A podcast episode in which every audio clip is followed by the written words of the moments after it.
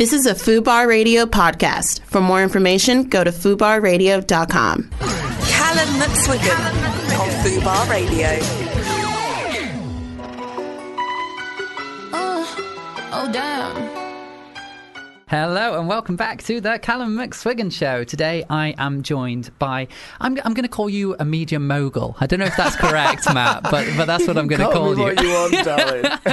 I'm joined by the incredible Matt Kane, author of the Madonna of Bolton. It's a pleasure to have you here, Matt. It's a Um, pleasure to be here, Callum. I, I want to dive right in and get talking about your book.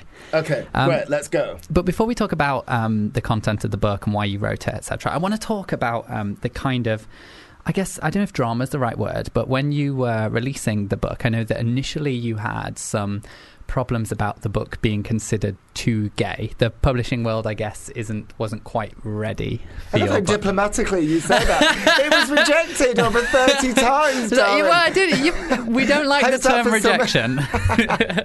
How's that for some problems? um, yeah, so no, you're absolutely right. I first I wrote the first draft in something like 2008. Started sending it to publishers through.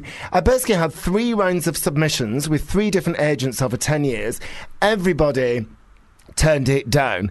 Lots of them um, said it was too gay and that mainstream straight audiences, particularly female readers, wouldn't be able to empathise with a central character in his story. And to be honest, they may have had a point in 2008.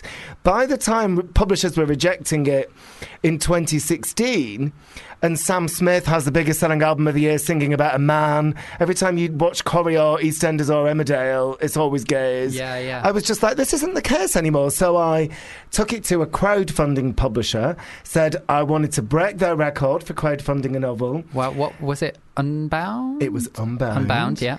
Um, we did it, their record was two weeks, we did it in one. Oh wow. Kicked up a kind of big stink and on in the mainstream media and in social media, and then got a mainstream release, and it's gone really well since. But yeah, it's funny, isn't it? When you think about it now, it seems so weird, especially as it's done so well. Yeah. that publishers would think it was too gay. It's it, it's interesting because recently I've kind of been going through the whole like publishing route as well myself, and a I few know. months back we we submitted my manuscript as well, and we got very much the same kind of feedback. You know, this is a little bit too gay. I was trying to, you know, push my book as a travel memoir. And they were basically saying, no, you either have to take this, you know, fully into the gay niche and be in that niche and just be a gay book, or, or or you can't do it essentially because you know as we are gay men it's like we can't tell our stories without being pushed into a gay niche. And I I, think that's a little bit unfair like did you find that a little bit disheartening Oh, I think it's it's more than disheartening. I think it's absolutely outrageous. And also, these people, to be perfectly honest, Callum, these people do not know what they are talking about. Hmm. Publishing is so old-fashioned and stuck in its ways and not dynamic. You know, all the kind of drive towards diversity of all kinds for all the different types of voices on TV and in the print media and in film and all these different areas, theatre. They have no idea. yeah They think because I've got a northern accent, publishers, that it's radical and that it's a working class voice. I remember, get this, I remember having a meeting with my um, last publisher to talk about the um, publicity campaign for a book. And it was summer, and this builder walked past with no top on. He was absolutely drop dead gorgeous. And I said to the girls in the room, Get a load of that, girls, isn't he fit? And everybody looked at me and went, Oh! As if I'd said the most outrageous, Outrageous. thing ever. Really? I'm like, you guys haven't heard anything yet. They literally think it is radical to be gay in 2018. And I'm really sad to hear that you're having the same reaction as I did because they're obviously just not, still not taking notice. Mm. And I, I think it's frustrating as well because we are seeing incredibly successful books now. We're seeing like Call Me by Your Name, Simon versus the Yeah. Homo sapien Agenda, etc. And they're doing so well, and it's not just reaching an LGBT plus audience; it's reaching you know audiences everywhere of all different groups. Well, what they don't realise is that you know the woman, the Supreme Court judge, when in the U.S. when they um, gave us equal marriage, she said something like, "We are doing this because we've all learnt that you are like us. We've all got gay neighbours, gay brothers, gay colleagues, and um, that is the case now that more and more people come out and live visible lives. That is more and more the case in this country, and." Um, people don't have any kind of barrier to empathy with the gay experience anymore, or certainly a lot less so. But publishers, it's outrageous some of the things that they say, and um, also as if you know when they say that to you about the gay the gay audience, as if they don't deserve to be served. No, totally, and You it's an enormous audience who, who who like to spend money as well. You Yeah. know, typically the pink pound, you know, that's that's a thing. Well, Um, I thought, shall I tell you why? I, the part of the reason I crowdfunded this book was because when I was editor in chief of Attitude, I looked at our social media channels, and you know, we had um, something like 140,000 on Instagram, way more than that on Twitter, 800 and odd thousand on Facebook. Yeah. And I thought, right, to have a best selling book in this country, because publishers don't do their job very well, it only takes about 30,000, 35,000 to sell. Yeah. I thought, right, you have got an audience there, and this, Yeah. these books can be bestsellers. And um, they don't know what they're talking about. They literally don't know what they're talking about. They are so old fashioned and stuck in their ways. That industry is so white, upper middle class. Hmm. When I, ha- I went to a publishing party once, I sound like I'm ranting now, like some old um, banshee on a soapbox, but I went to a publishing party once run by another publisher. I won't tell you who they were. There were 700 people there who worked for the publisher, their writers and their agents. And I was looking around. I saw one black face who wasn't a glass collector or a waiter. And I said to this senior editor there, I said, I don't understand how this can be a party to celebrate the success of this publisher, and I can't see anybody who's not white. And he said, Oh, I'm sure we've got an assistant in the finance department who's mixed oh race. Oh my gosh! Like in the As if- finance department, that's making that- no impact on but what they're if doing. That, that was fine because they had one mixed race woman out of 700. terrible. That's it's really outrageous. bad. And that they're saying to you that they're, that their marketing people or their business people can't look at your followings and your social media channels and the reach of this show and um, they can still say that you're non commercial. I mean, it's yeah. just bullshit. It, it, it, it is bizarre. It is bizarre, but I th- I'm hoping that the you know that world will catch up. You know, we're seeing it. We're seeing in TV and movies and things that they seem to be coming around slowly. I mean, it's still a lot of progress to be made, but I, I would know, like I to think the literary world would also catch up. Well, what I need to do is so my book's out in hardback and it's been a big hit and that's great, but hardback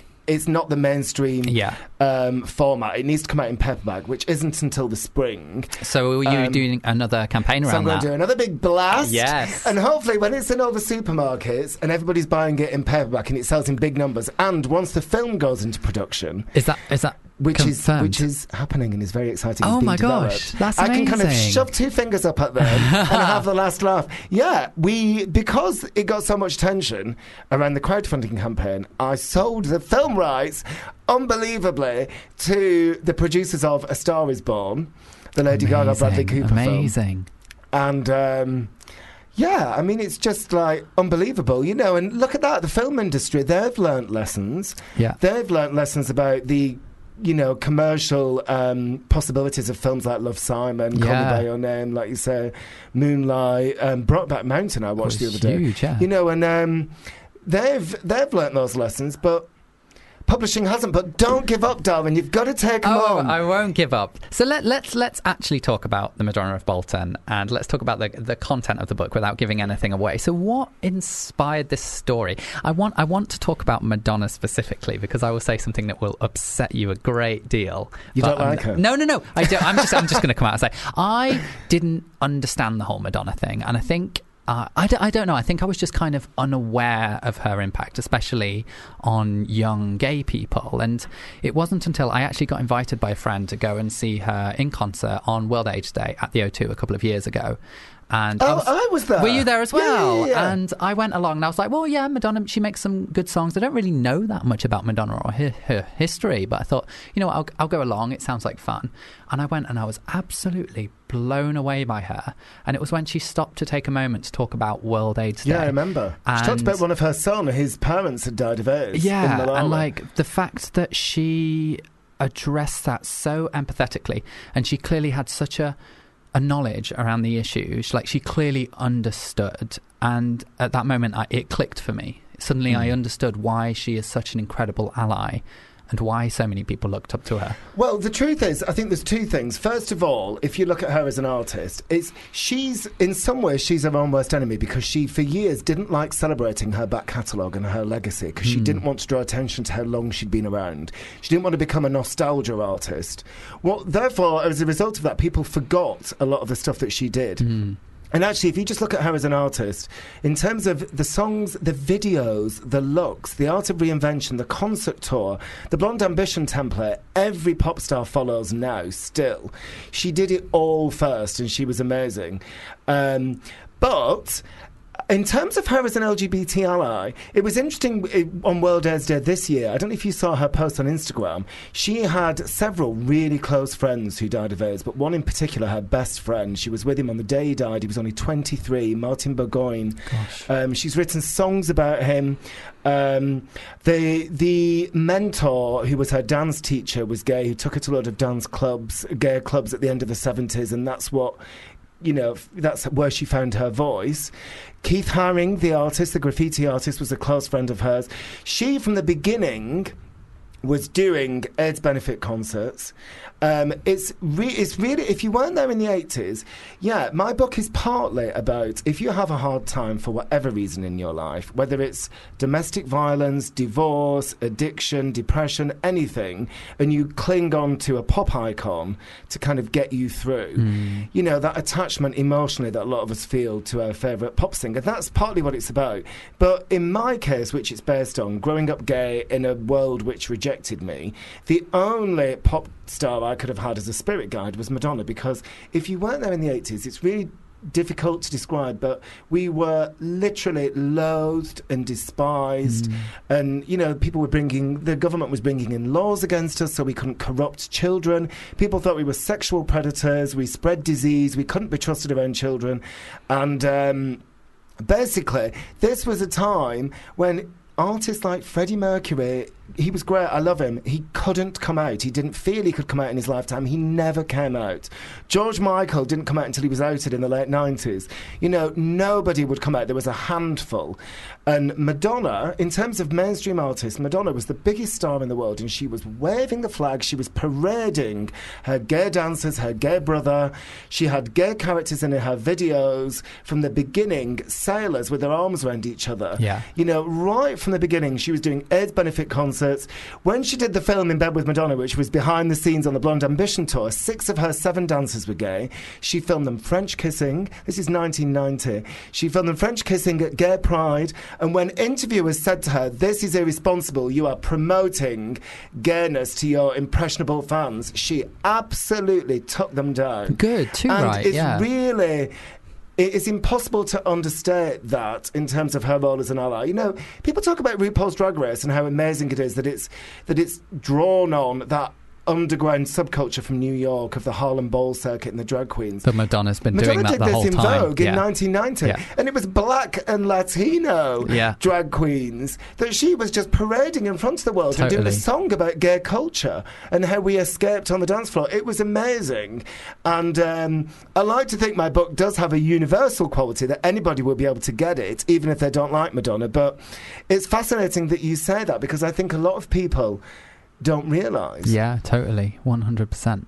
Well, I'm I'm I'm I'm so thrilled that you know Madonna inspired all of this in you, and you know in, in- inspired you growing up, but also inspired the book that you She have saved today. my life, darling. She, I she don't think I'd be here life. now if it wasn't for her. um, I have a little treat for you, um, but before we do that, we're going to have a little bit of music. Uh, so this is a little bit of Power Slide.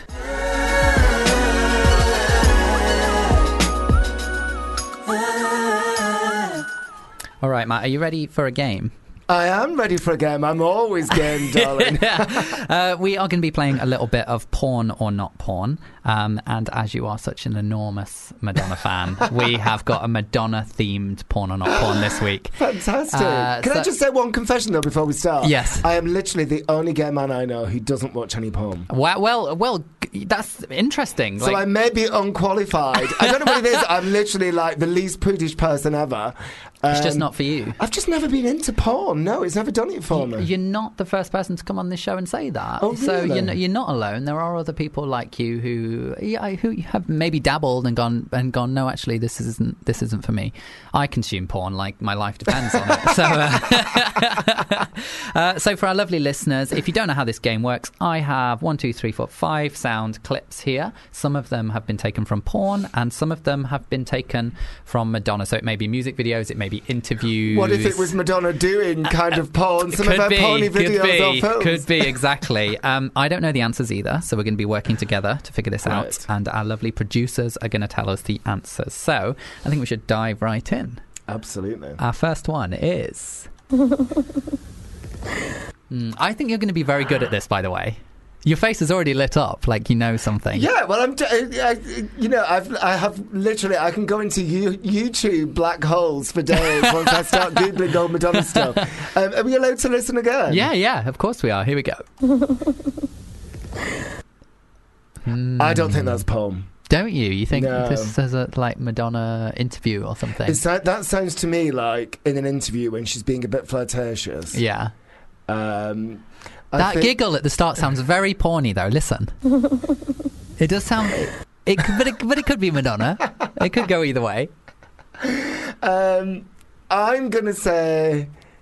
I'm gonna say not porn. I, I'm gonna I'm gonna side with you on this because you are the Madonna expert, and I feel like you would know if it Oh wasn't my her god, voice. the pressure. Can you imagine if I can't spot her voice now? I fall at the first hurdle, the most basic test. You'll have to rename your book if. It, uh, let, let's say not porn. Okay, I, I believe porn. in you. Okay, we are saying that this is not porn. This is indeed Madonna. Not porn. Madonna laughs when an interview asks if she creates her own looks, and she says, "Do you think someone else could come up with these with this?" And then laughs and tells him he doesn't have an answer to that. Have you seen this interview? Hooray! Yay! I'm sure I've literally seen them all. Amazing. All right, so one out of five. See if we can get five out of five. I'll be very impressed. Uh, next one. come on. Oh come on! That has to, sh- porn, surely. That's, no, that's got to be porn, It hasn't has it? to be. Come on. Oh, I'm like, or maybe it's in any of her music videos. Is there like a fight scene, or is there like a guy putting his hands on her and she doesn't want Um, it? Yeah, but don't forget also she did. Um, she's done kind of porny stuff. I mean, she's done videos like Erotica, Justify My Love, that were basically considered porn at the time. and Oh, wow, She okay. did the whole sex book, which was exploring a woman's desires, and it was soft porn. I mean, she had Yeah. her ninja and everything. Oh wow, I did not know that. Yeah, and she did I a love film. Madonna. Oh God, people talk about like Miley Cyrus twerking. I mean, Madonna did a book in 1992 of naked photographs. She's like hitchhiking at the side of the road in Miami naked. That's She's got her amazing. fanny out on the beach. I love Oh, yeah, it. Totally.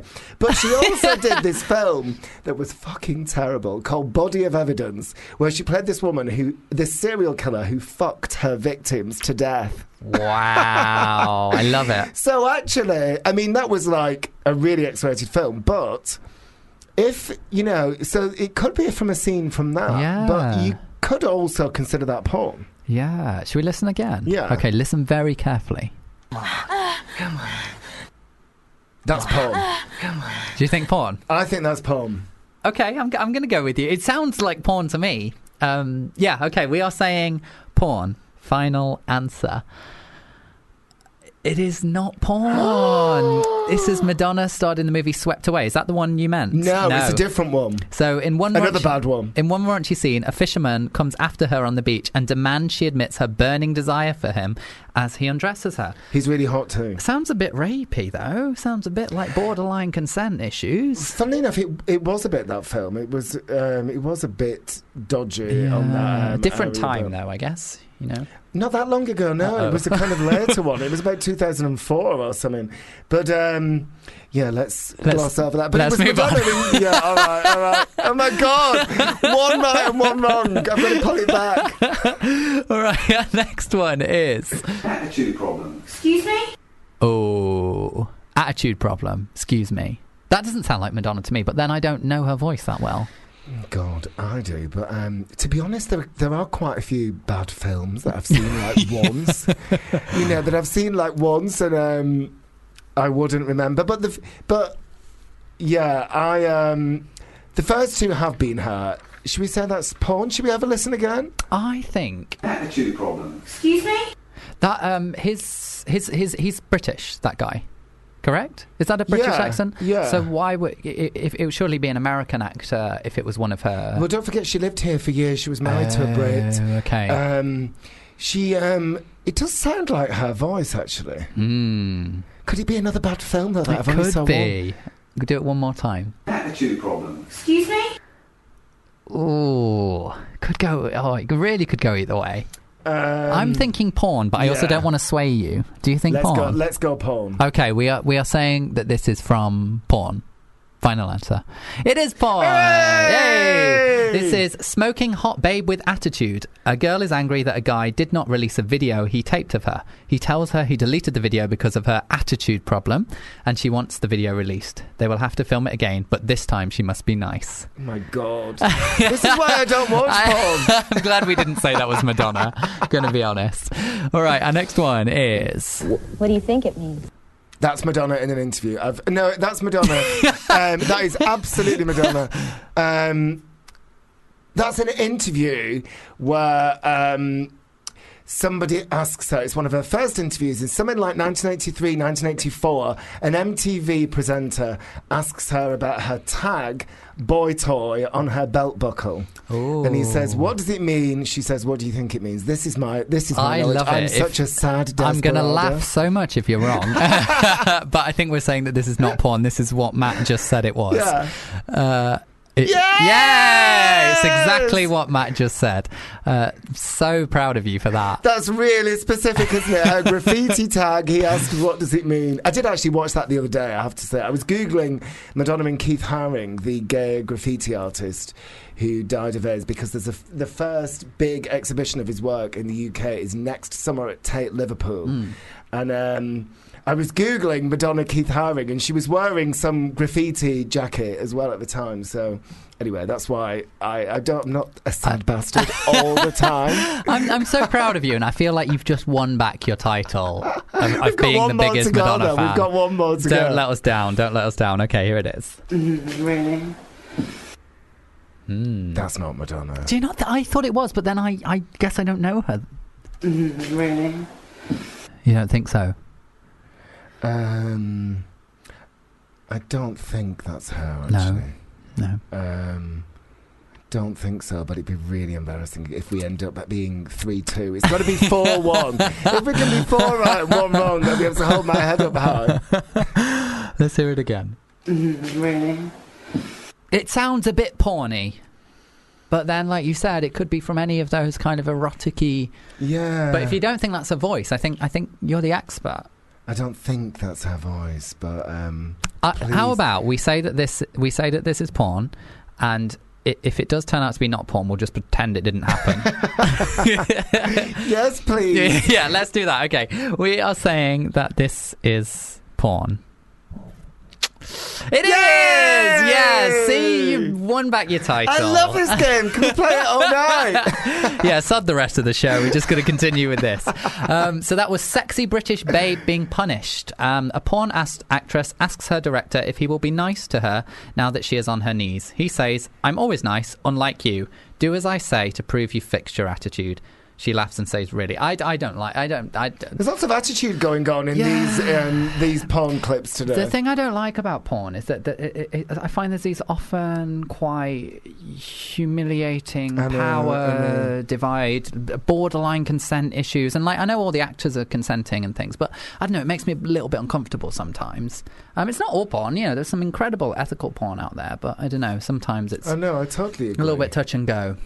I Um, totally agree. And also, I mean, in fairness to the people who make porn, um, sometimes some of our fantasies about sex can be quite self destructive and not very self respecting. So they might argue that they're responding to that genuine urge from Mm. viewers. But I'm not sure, even if I had those urges, and I have at various times in my life, I mean, I'm a bit older now and I've worked through all that, but I'm not sure whether I'd want to see it reflected on the screen. Sure. I mean, yeah. I mean, like I, I, I quite openly talk about the fact that I enjoy BDSM.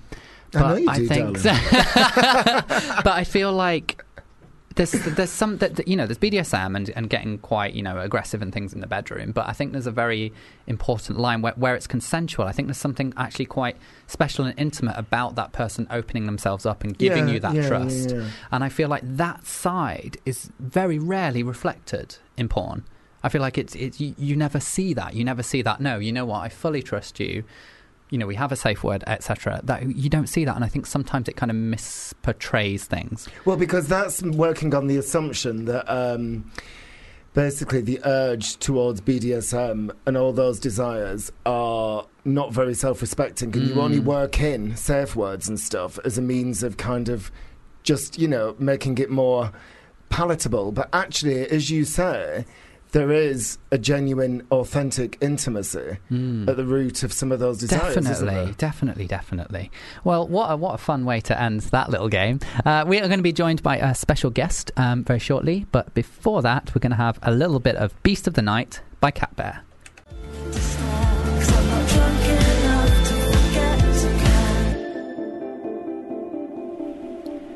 We are now joined by the absolutely stunning On Mikkel. How are you doing?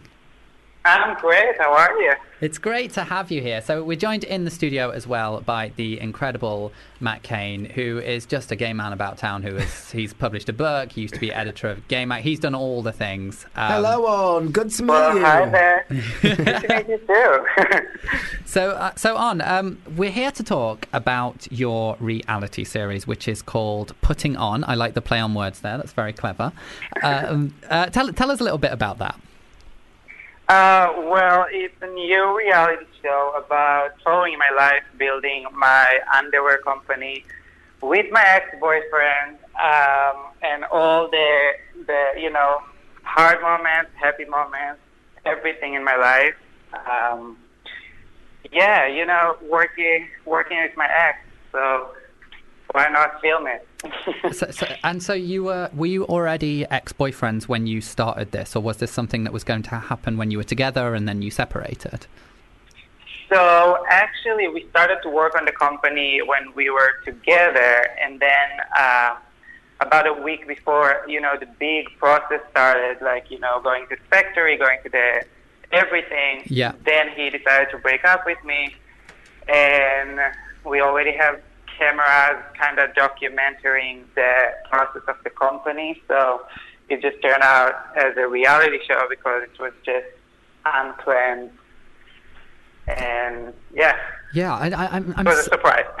I, I'm- I'm so intrigued by the com- uh, by, by the concept of it. You know, it sounds like such an interesting journey and such a quite intimate and personal thing to do as well. How did how did that kind of how did it come to be? You know, wh- did somebody approach you? Did you approach somebody else? Like how? Because it's it's such a niche thing, which I, which I love about it. But you know, how how did that come to be? So um, I have a lot of friends from you know the Hollywood industry, from the TV shows, and one of my friends, he's a producer, Colby. He told me that this story has to be on camera. Like I was crying to him after the breakup, like what am I gonna do? Like how am I gonna work with him? Blah blah blah. And he told me just like you know, just be you, keep running your empire, and let's film it and you know you'll find your way and i said okay fine like you know all like my family friends everybody told me keep doing what you do with the company like don't stop now and you know go go with your heart and my heart was to keep my ex in the company because we did start it together um, it wasn't easy for me of course but i'm happy that i made this decision because now I can show everybody that when you're breaking up with somebody, you don't need to, to hate them, and you can move on. Well, can I ask? Can I ask on the way that you described it? It sounded like when you said it was unexpected. It sounded like it was an acrimonious breakup that was his decision rather than yours, and therefore it must have been quite a difficult thing for you to carry on doing, especially if he was parading his new man in front of you. I'm not sure I could have done that. Well, yeah, it was a big surprise. I was like ready to get married actually, um, but yeah, he like this breakup really kind of it was the worst days of my life. Like Oh. my my my mom flew all the way from Israel to New York to like get me off the ground and like helped me get it together. But but I like you know I found out I'm a strong person after that, and and yeah, like it was really hard. If if this is the question, but but again, like years passed, and I'm thankful for everything. Did you did you kind of see it as like almost like uh you know filming the series? Was it almost like a, a silver lining for you? You know, to go through something so awful, but then to have this series based on it. You know, it's. oh, I'd go as far as saying that actually something incredible has come of this. Did you know? Did the series actually help you through that time? Uh, for sure, I'll say yes, because uh, I wanted to stop filming when it happened, but my producer just like you know told me, keep doing what you do, please don't stop. Like, of course, you can see a few moments on the show that I just told the camera to just like step out. I don't want to film it right now. I'm crying or something like that. I didn't want to, didn't want to be on camera weak or not as strong as I'm trying to be. Um, but I am thankful. Like, let's say all the crew and the cameras around me all the time kept me busy than thinking about the breakup and about what's going on and how, we're splitting our life right now.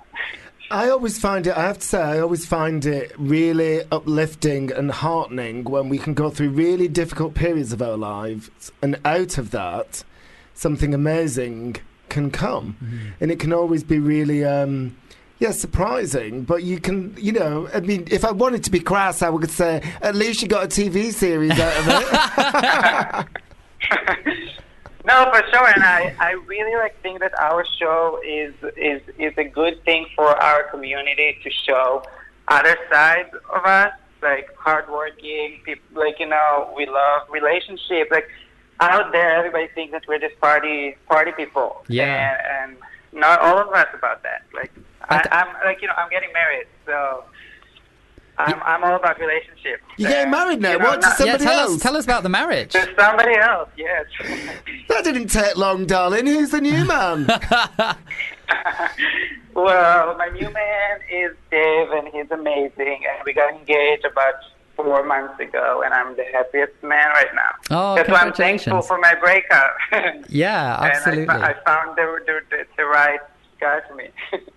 And and, and, what, and what was it like um, growing up as gay? Um, it, it, are you were you based in Israel, or I know that you were Israeli? yeah, yeah. I grew up in Israel. I moved to New York when I was 20. So so how was it how was it growing up in Israel? I mean, I don't really know a great deal about being gay in Israel. Um, so honestly, it's very open. Like everybody asked me since I was kind of like teenager, what's going on, what's going on, and I kept it to myself honestly till I moved. I felt more comfortable to just like. I mean, it would be like even more dramatic right now, but I came out after this breakup because I just couldn't like you know lift myself, and I, I thought like my world is about to end. Hmm. The, so the day after the breakup is the day that I told my mom and I told everybody. Um, but growing up as a gay in Israel, even though I was in the closet, kind of, it was it was amazing. And even now, I'm even more welcome there. Oh, In it's- press, in work, in the like That- with my friends, with family. Yeah, That's Israel incredible. open. That's really, really incredible. And um, and what's the reaction been like to the series? because the series came out on November thirtieth? Is that right? Yeah. So so what's, Um, what's the reaction been like? Everybody like amazed because I, I really the past two years was a long journey of hard working success and not like and really unsuccessful days. And everybody like you know when they see me on camera and what I'm doing after the break, because everybody knows that I, I was so in such bad shape back then. So everybody like really welcoming and loving. And of course my family friends and also fans and I don't know like everybody who is watching the show people are really really nice and I'm really mm. thankful because I thought that my life was boring but everybody thinks that it's not. And and was there did anything kind of une- I, I and I mean you know go, going through this process there must have been so many unexpected turns but was there anything that particularly stood out? You know did anything really unexpected happen? With I, I know you maybe don't want to give too much away um what do you mean about like business wise yeah yeah like there, there must have been some bumps in the road Yeah, for sure. So like you know, as somebody with so many followers on social media, I thought it's like I'm launching a brand and that's it. I'm going to be sold out in one day. Of course, it didn't happen. This is not how business works. And and you're getting upset and you're get, getting disappointed and you're trying everything you have. I have all these like celebrities girlfriends that was wearing my stuff. Yeah. So you you have months that you're selling thousands of products, and then you have months that you're selling two products. And when you're investing so much money in a company, it, it really it can make you know break you sometimes. So I had like really bad days, and and you know I'm still having like you know you have amazing days and then you have bad days, but this is business, and But- I put myself in this world now. So But what's that saying? You can't have the rainbow unless you have the rain first. I love it. Isn't that true? yeah. So it, it's raining a lot, but yeah, I see a lot of rainbows too. And and and is, is is the business still a success today? Is the is the underwear still still going? Yeah, the underwear is great. It's going, and we're selling now in Europe also, like in France and Middle East Amazing. and Israel. I'm I'm and I'm launching. I launched a perfume and cosmetic line, and so much more. Like in season two, I can't really share everything, but uh, that's but so is- exciting. yeah. I'm definitely going to need to get some of those underwear. Um, where where Yes, you where, will. where can where can people watch? It's on uh, IGTV. Is that right? So it's on IGTV and on the Revry app. Um, yeah, the IGTV is much easier because you're just going to Revry TV, uh, Instagram, and it's right there. But I, I'll tell you all and whoever is listening to go to the Revry app because they have amazing shows besides my show. And what about your underwear, darling? Where can we buy it? uh, well, to you guys, I'm going to send some, but everybody else can buy it on uh, on MichaelBrand.com. It's uh, yeah, it's my name and brand.com, the website. Amazing. And if you, and if you can't find any of that, if you hop on over to my Twitter, you'll see it on the Fubar Radio um, Twitter as well. All your all, all your stuff is over there. So you have been. It's been so great having you on the show. On you've been such a superstar, and I, I cannot wait to um, watch the show putting on. It, it sounds amazing. Thank you so much for having me. Of course, we'll we'll see you around sometime. See you later. Bye. Bye, guys. Thank you.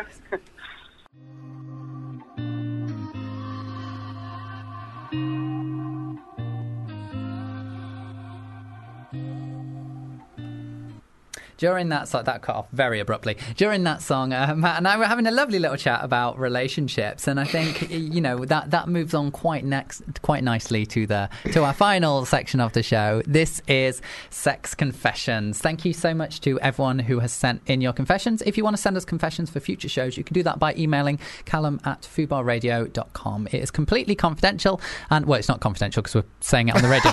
it's completely Anonymous. anonymous is what I meant to say. Um, so thank you so much to everyone who has sent those in. So Matt, we're going to read these and react to them. Do you, would you like to read the first one for me? Okay, the first one is How do I get my boyfriend, my new boyfriend, to take off his hat indoors?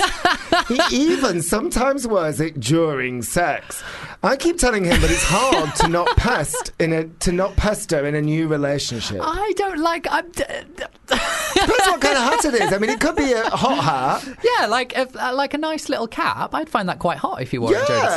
Sex. Like I think you should thank him. It's weird, isn't it? It's like when somebody keeps um, a baseball cap on or something, you know, or um, or like they keep their socks on. Yeah. it can sometimes be hot. I suppose it is a bit weird, though, isn't it, when they take everything else off? I think I, so. I don't know if this is the case. I'm, I'm guessing here, but when I, I've shaved my head twice for to raise money for cancer research, and when I have like no, because I would do it like with a razor all the way down to the scalp, You put and. I would feel really, really insecure. I, Yeah, you know, yeah, I. I think people, a lot of people look great bald, but I don't personally think I do.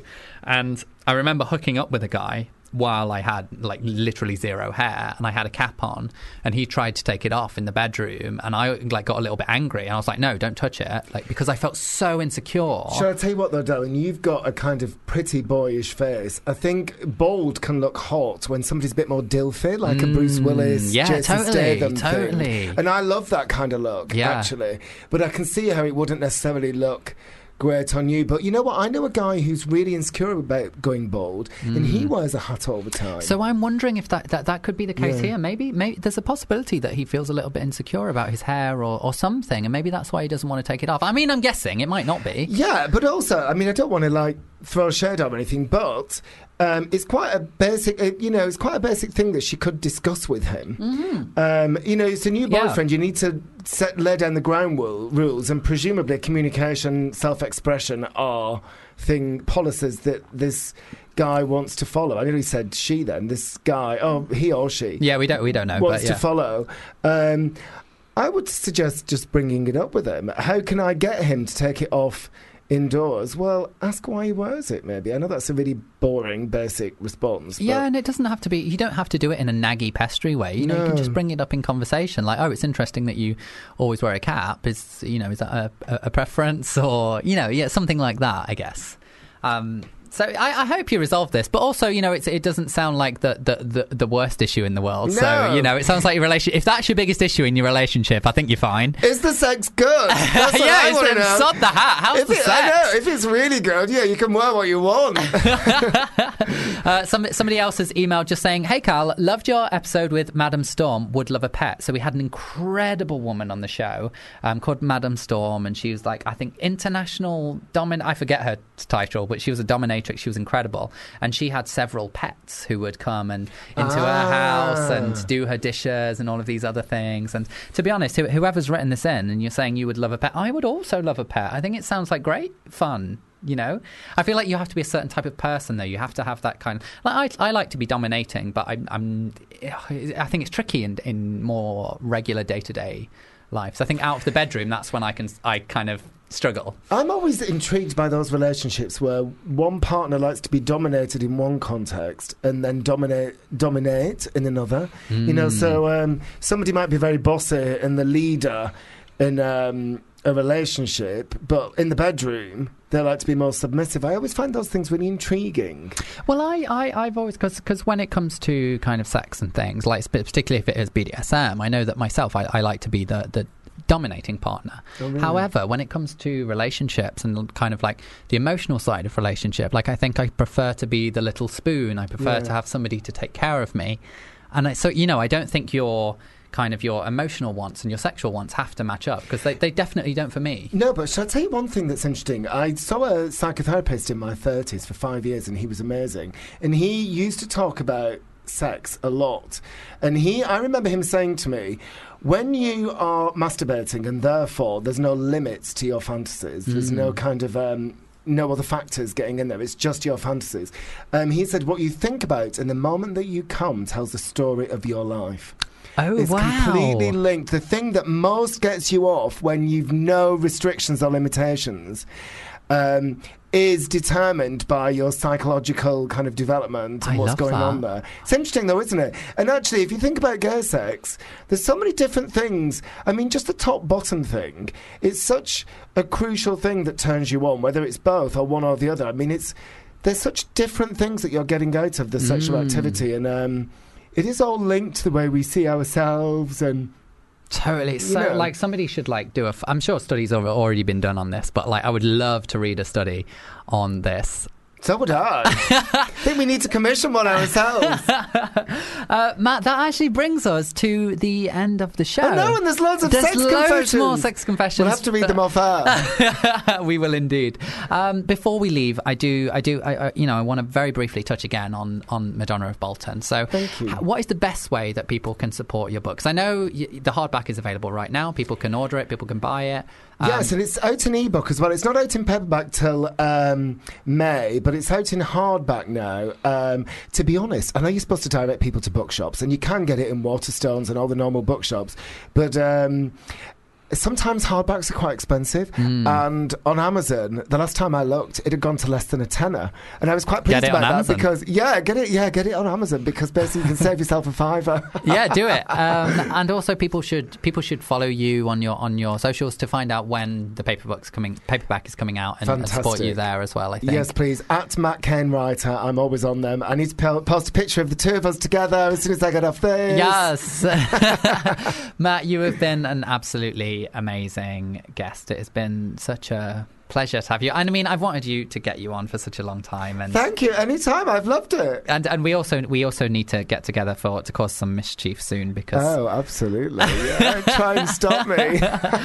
Well, um, so that does bring us to the end of the show, and I am going to play you out with a new song. This is a little bit of Middle of a Heartbreak, and this is by Leland. Thank you so much for listening, everyone, and thank you again, Matt. You've been a star. We'll see you all later. Bye.